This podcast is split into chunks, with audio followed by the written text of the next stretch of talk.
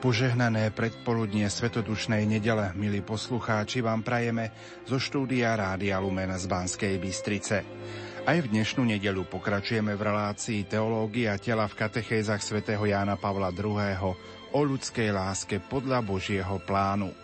Ničím nerušené počúvanie vám zo štúdia Rádia Lumen prajú majster zvuku Marek Rimovci a moderátor Pavol Jurčaga. V knihe Dôverne s Bohom na dnešnú nedelu čítame Turíce. Vyšli svojho ducha Pania a obnoví štvárno zeme. Duch Boží naplňa celý svet, ono všetko udržuje a pozná každú reč. Kniha múdrosti ohlasovala túto skutočnosť, ktorá sa stala plne pravdivou v deň Turíc, keď apoštolov a všetkých, čo boli s nimi, všetkých naplnil Duch Svetý a začali hovoriť inými jazykmi, ako im Duch dával hovoriť. Na Turíce sa uskutočnilo Ježišovo prislúbenie. Keď však odídem, pošlem ho k vám. To bol krst, ktorý on zvestoval predtým, než vystúpil na nebesia. Budete pokrstení Duchom Svetým. Splnili sa tiež jeho slová. Ak je niekto smedný a verí vo mňa, nech príde ku mňa, nech pije. Z jeho vnútra potečú prúdy živej vody. Evanielista vysvetlil tieto slová. Povedal to o duchu, ktorého mali prijať tí, čo v neho uverili. Lebo ešte nebolo ducha, pretože Ježiš ešte nebolo slávený. Totiž nezostúpil ešte v plnej miere, ale si nesmieme myslieť, že by vôbec nebol býval spravodlivých. Evangelium to dosvedčuje o Alžbete, Simeónovi a iných. Ježiš to povedal o apoštoloch predvečer svojej smrti. Vy ho však poznáte, veď ostáva u vás a bude u vás. Okrem toho večer na Veľkú noc sa zjavil vo večeradle, dýchol na nich a hovoril im, príjmite Ducha Svetého. Duch Svetý je ten pravý a nekonečný dar, pretože je Boh. Kto verí v Krista má Ducha Svetého, ale ho môže prijať a vlastniť vo vždy väčšej miere. Jeho zostúpenie na apoštolov vo večer z mŕtvych stania dokazuje, že tento nevýslovný dar je úzko spojený s veľkonočným tajomstvom. Je posledným darom Krista, ktorý zomrel a vstal z mŕtvych pre spásu ľudí a preto má právo a moc dávať im Ducha Svetého. Zoslanie Ducha Svetého na Turíce obnovilo a doplnilo tento dar.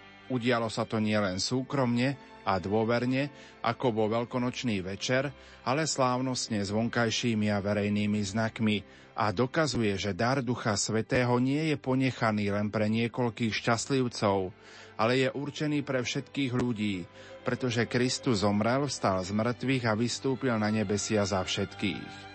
Veľkonočné tajomstvo vyvrcholilo nielen z mŕtvych staní a v na nebo stúpení, ale tiež zoslaní Ducha Svetého ako v poslednom dejstve. Milí poslucháči, v nasledujúcich minútach vám ponúkame rozhovor s otcom Marekom Iskrom z bansko centra pre rodinu, ktorý zhrnie predchádzajúce relácie teológie tela. Nech sa vám príjemne počúva. 1. decembra 2013 na prvú adventnú nedelu sme na vlnách Rádia Lumen začali pravidelný cyklus katechéz pod názvom Teológia tela, učenie svätého Jána Pavla II. o manželstve a sexualite v Božom pláne. V rámci tohto cyklu sme za 1,5 roka odvysielali viac ako 70 katechéz, ktoré pre vás pripravovali vybraní kňazi a lajci zo všetkých kútov Slovenska. Dnes by sme radi zhrnuli tento cyklus katechéz do záverečného posolstva. Mojím hostom je opäť otec Marek Iskra, riaditeľ diecezneho centra pre rodinu Bansko-Bystrickej diecézy. Ako môžeme vnímať, Marek, tieto katechézy? Tak bolo našou snahou čo najzrozumiteľnejšou formou pretlmočiť učenie svätého Jana Pavla II. o manželstva a rodine a približiť vám, drahí poslucháči, svätého Jana Pavla II. nielen ako pápeža Slovanov, ako pápeža milosrdenstva či mladých, alebo apoštola národov, ale predovšetkým ako pápeža rodiny. Pre mňa to bolo obdobie krásne, ale čiastočne aj dramatické, pretože v tomto čase, 1,5 ročnom, sme boli svetkami svetorečenia svätého Jana Pavla II. v apríli 2014, ale súčasne sme boli aj svetkami istých dramatických udalostí a zmien, ktoré nastávali a nastávajú v našej spoločnosti v téme manželstva a rodiny. Minulý rok v apríli 2014, keď e, svätý otec František svetorečil svätého Jana Pavla II., tak František nám tlmočil prozbu svätého Jana Pavla, aby sa na neho spomínalo ako na pápeža rodiny. A nás všetkých to nesmierne povzbudilo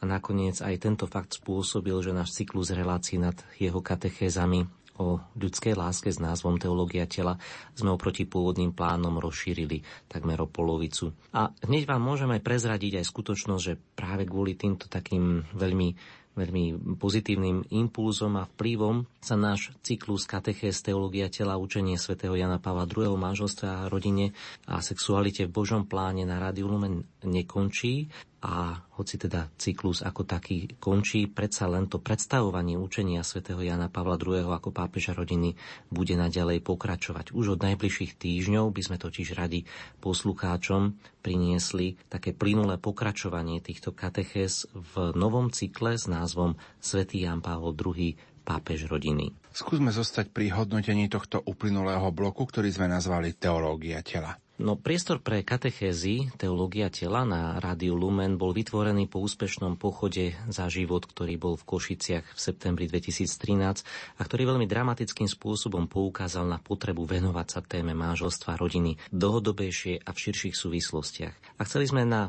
vlnách Rádia Lumen ponúknuť poslucháčom príležitosť zamyslieť sa nad všetkými tými postrehmi, ktoré už od 60. rokov svätý Jan Pavol II ešte ako arcibiskup Krakova konfrontoval, evidoval, zaujímal k ním postoje a študoval spolu so svojimi priateľmi, študentami aj známymi rodinami a snažil sa nájsť k ním nejaké svoje vlastné východisko. Svetý Jan Paul II ešte teda ako Karol Vojtila videl nielen nástup sexuálnej revolúcie v 60. rokoch západnom, ale aj v našom prostredí, ale už ako teda svätý Otec videl aj nástup nastupujúcej ideológie rodu ktorú ako pápež odsudzoval a súčasne aj mal dostatok argumentov na alternatívne chápanie tej ľudskej lásky a na poslanie človeka jeho, v jeho základnom vzťahu medzi mužom a ženou.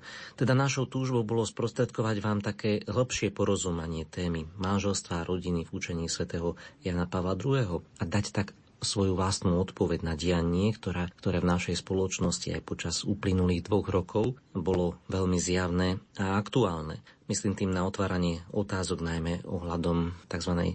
celoštátnej stratégie ochrany ľudských práv, ktorú sa presadzuje agenda rodovej rovnosti. No a výstavba našej relácie, ktorú sme počas tohoto 1,5 roku mali, tomu práve zodpovedala.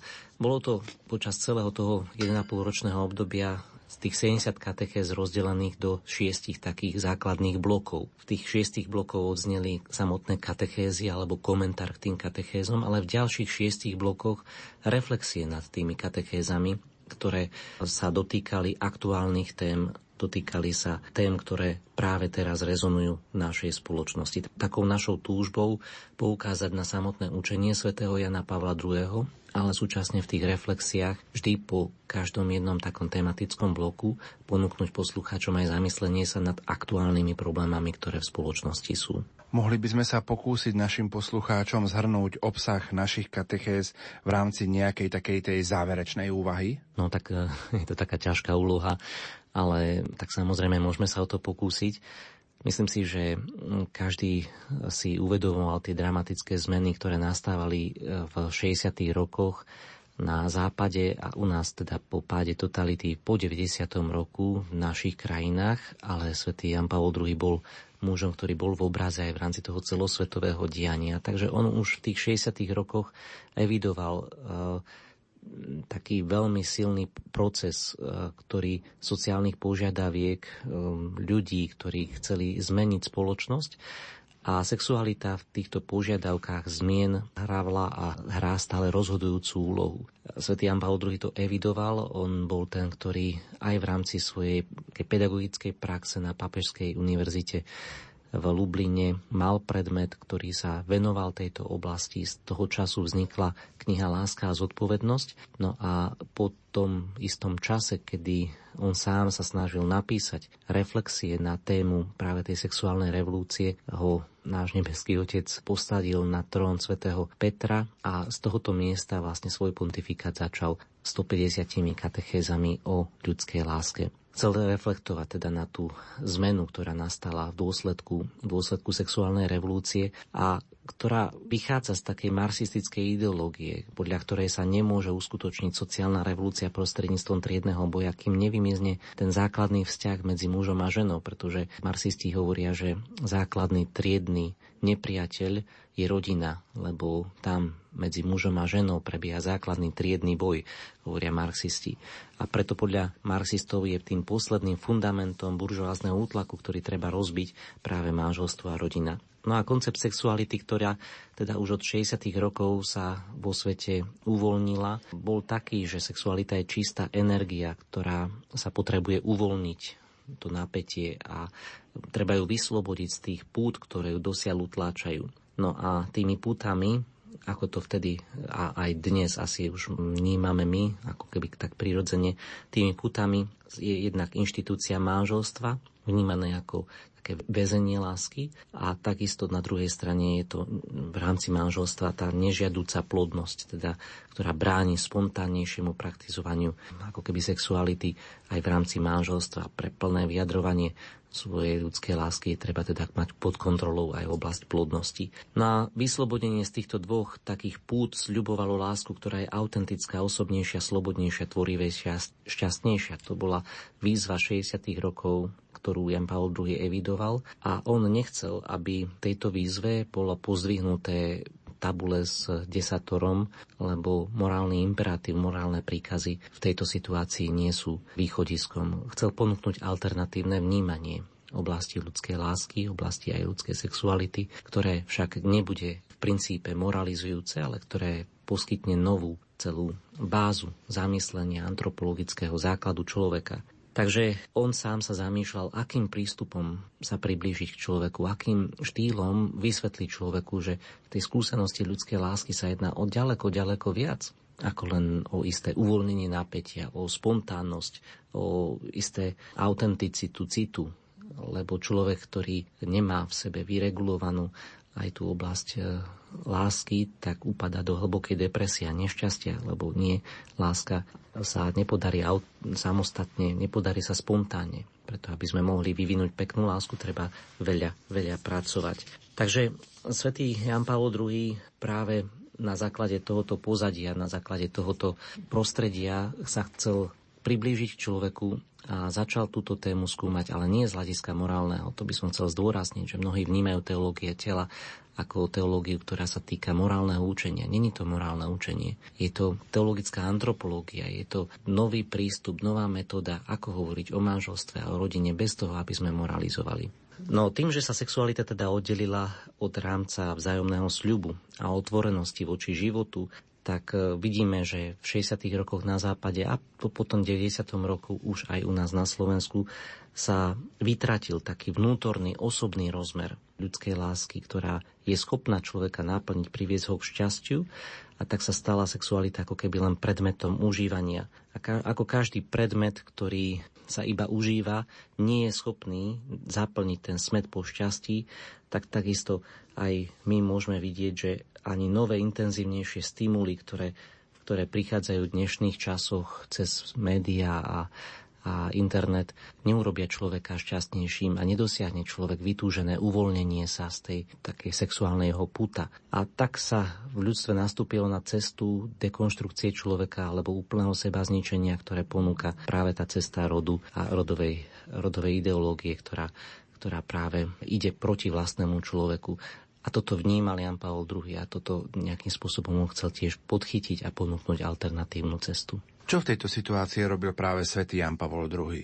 Ako na to reagoval? No, novosť uvažovania svätého Jana Pavla II. spočíva práve v zamýšľaní sa. Ako by bolo možné takou otázkou sa asi zamýšľal, ako by bolo možné čo najlepšie odhaliť pravdu o skúsenosti lásky.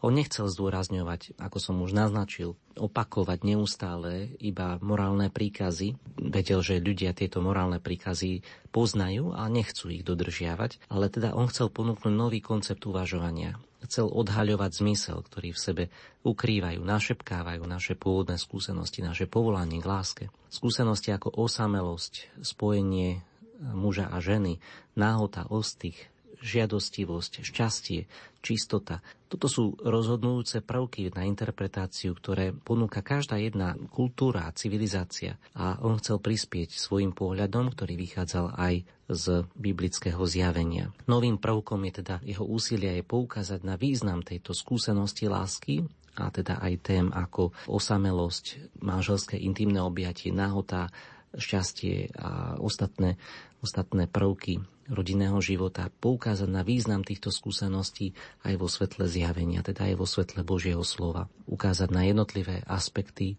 rodinného života, ale nie len tej skúsenosti reality daného obdobia, ale aj v realite Božieho zjavenia. Tým Jan Paul II tak harmonicky kombinuje dva rozličné spôsoby prístupu k manželstve a rodine. Na jednej strane konkrétnu živú skúsenosť páru alebo mladého človeka, ktorý túži po šťastí, túži po láske, túži po objatí a on sa ho pýta, po čom to skutočne túžiš, povedz mi niečo viac o tom, čo prežívaš. A na druhej strane ten druhý prvok, druhý rozmer je, že on sám otvára Sveté písmo, berie ho veľmi vážne a chce vysvetliť túto základnú ľudskú skúsenosť o láske, o túžbe po naplnení vo svetle Božieho zjavenia. Otvára Božie slovo už na prvých kni- stranách knihy Genesis, otvára ho potom následne v tých dišputách medzi farizejmi a Ježišom, ktorí sa pýtajú na nerozlučnosť manželstva, kde sa Ježiš odvoláva na prvotnú platnosť manželstva a berie veľmi vážne tieto slova.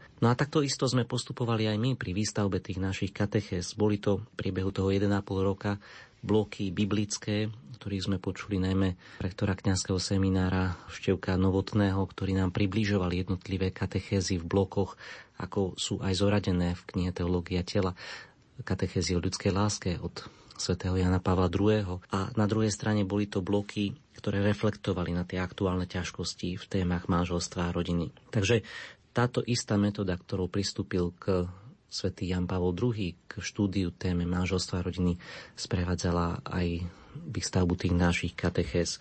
No a my sme chceli priviesť týmto spôsobom aj vás ako poslucháčov k takému novému princípu porozumenia, ktorý prekonáva len morálny imperatív, teda morálku a morálny zákon, a ktorý už umiestňuje to pochopenie témy manželstva a rodiny do širších súvislostí. No a hľadali sme teda spolu s vami tú primeranú perspektívu, primeranú šírku, aj výklad skúsenosti lásky a takto ponúknuť, takto sme chceli ponúknuť vám všetkým takú cestu návratu na ten počiatok, ktorý je plný a bohatý požehnania a krásy, ktorý spomína kniha Genesis a ku ktorej sa odvoláva aj pán Ježiš.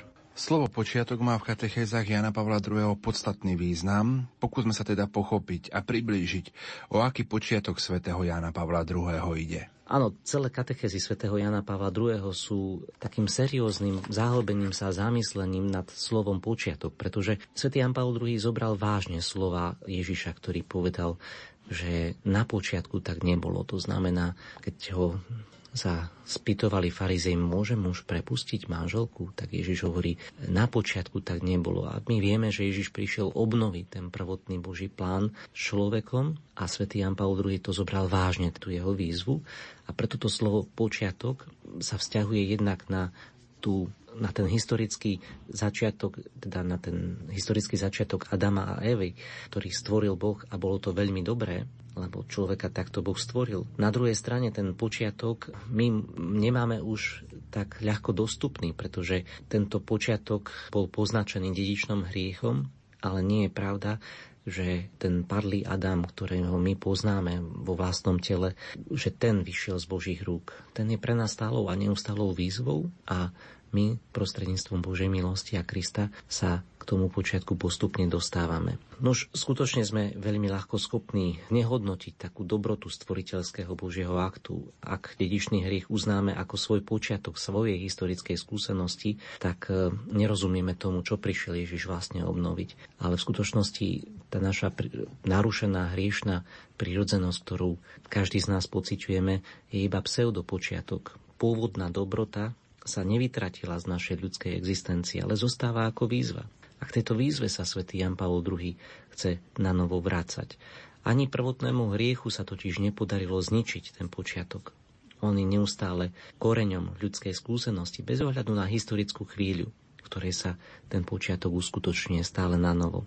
No a v dôsledku toho počiatok vyjadruje taký podstatný význam všetkých ľudských skúseností, lebo iba v jeho svetle, iba vo svetle toho Božieho počiatku, nie nášho ľudského, sa javia aj tie prvotné najzákladnejšie témy a oblasti seba poňatia, identity a poslania osoby v tom pravom svetle. Je to teda taký dynamický návrat na, na začiatok, počiatok, ktorý je odvodený na jednej strane našou ľudskou skúsenosťou, na druhej strane aj Božím plánom, ktorá prekračuje našu hriešnosť. Počiatok sa teda vzťahuje na ten pôvodný Boží plán, rozmer, ktorý nám není už úplne tak historicky jasný a daný.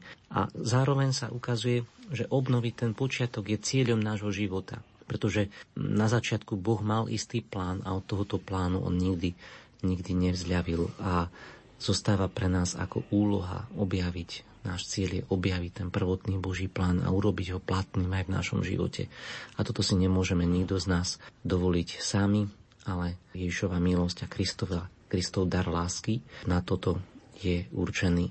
A naopak, ak človek kráca bez Krista, tak zapadne do tých koľají hriešnosti danej doby a nemá iné východiska ako práve sexualitu ponížiť a zotročiť sa tak spôsobom, ktorý dnes vidíme v našej spoločnosti, veľmi, veľmi zjavne. Svetý Jan Pavel II chcel obnoviť ten prístup k počiatku, obnoviť tú možnosť, ako aj dnešnému človeku sprostredkovať Božiu milosť, sprostredkovať výzvy, ktoré ho môžu priviesť k ľudskému šťastiu, náplneniu, ktoré každý z nás hľadáme v ľudskej láske. Takže v závere by sa dalo povedať tak, že celá teológia tela je o zjavení sa Boha a to v základnej skúsenosti medzi, v láske medzi mužom a ženou, pretože práve tu svätý Jan Paul II chcel zachytiť tie otlačky tej lásky, ktorou Boh miluje svoj ľud.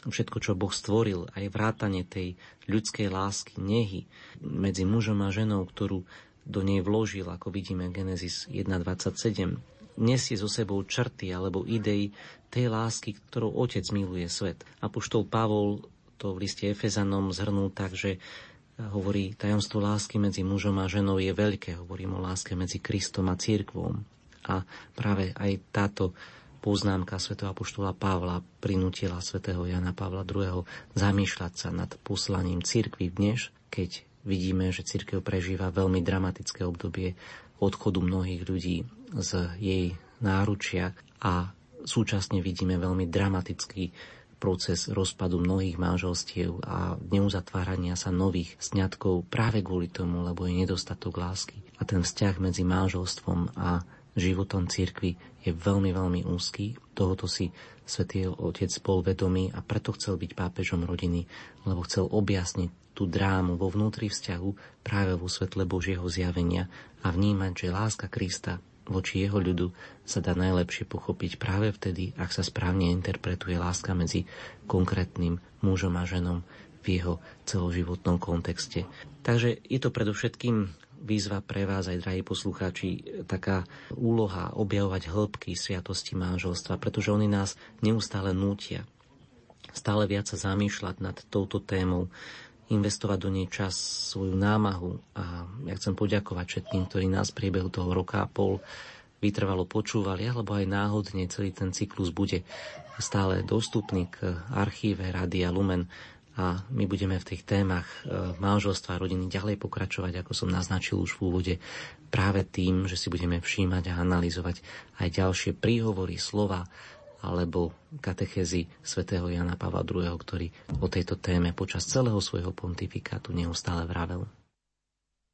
Milí poslucháči, v uplynulých minútach sme vám ponúkli rozhovor s otcom Marekom Iskrom z bansko centra pre rodinu, ktorý zhrnul uplynulé relácie teológie tela. Za pozornosť vám v tejto chvíli ďakuje majster zvuku Marek Rimovci a moderátor Pavol Jurčaga.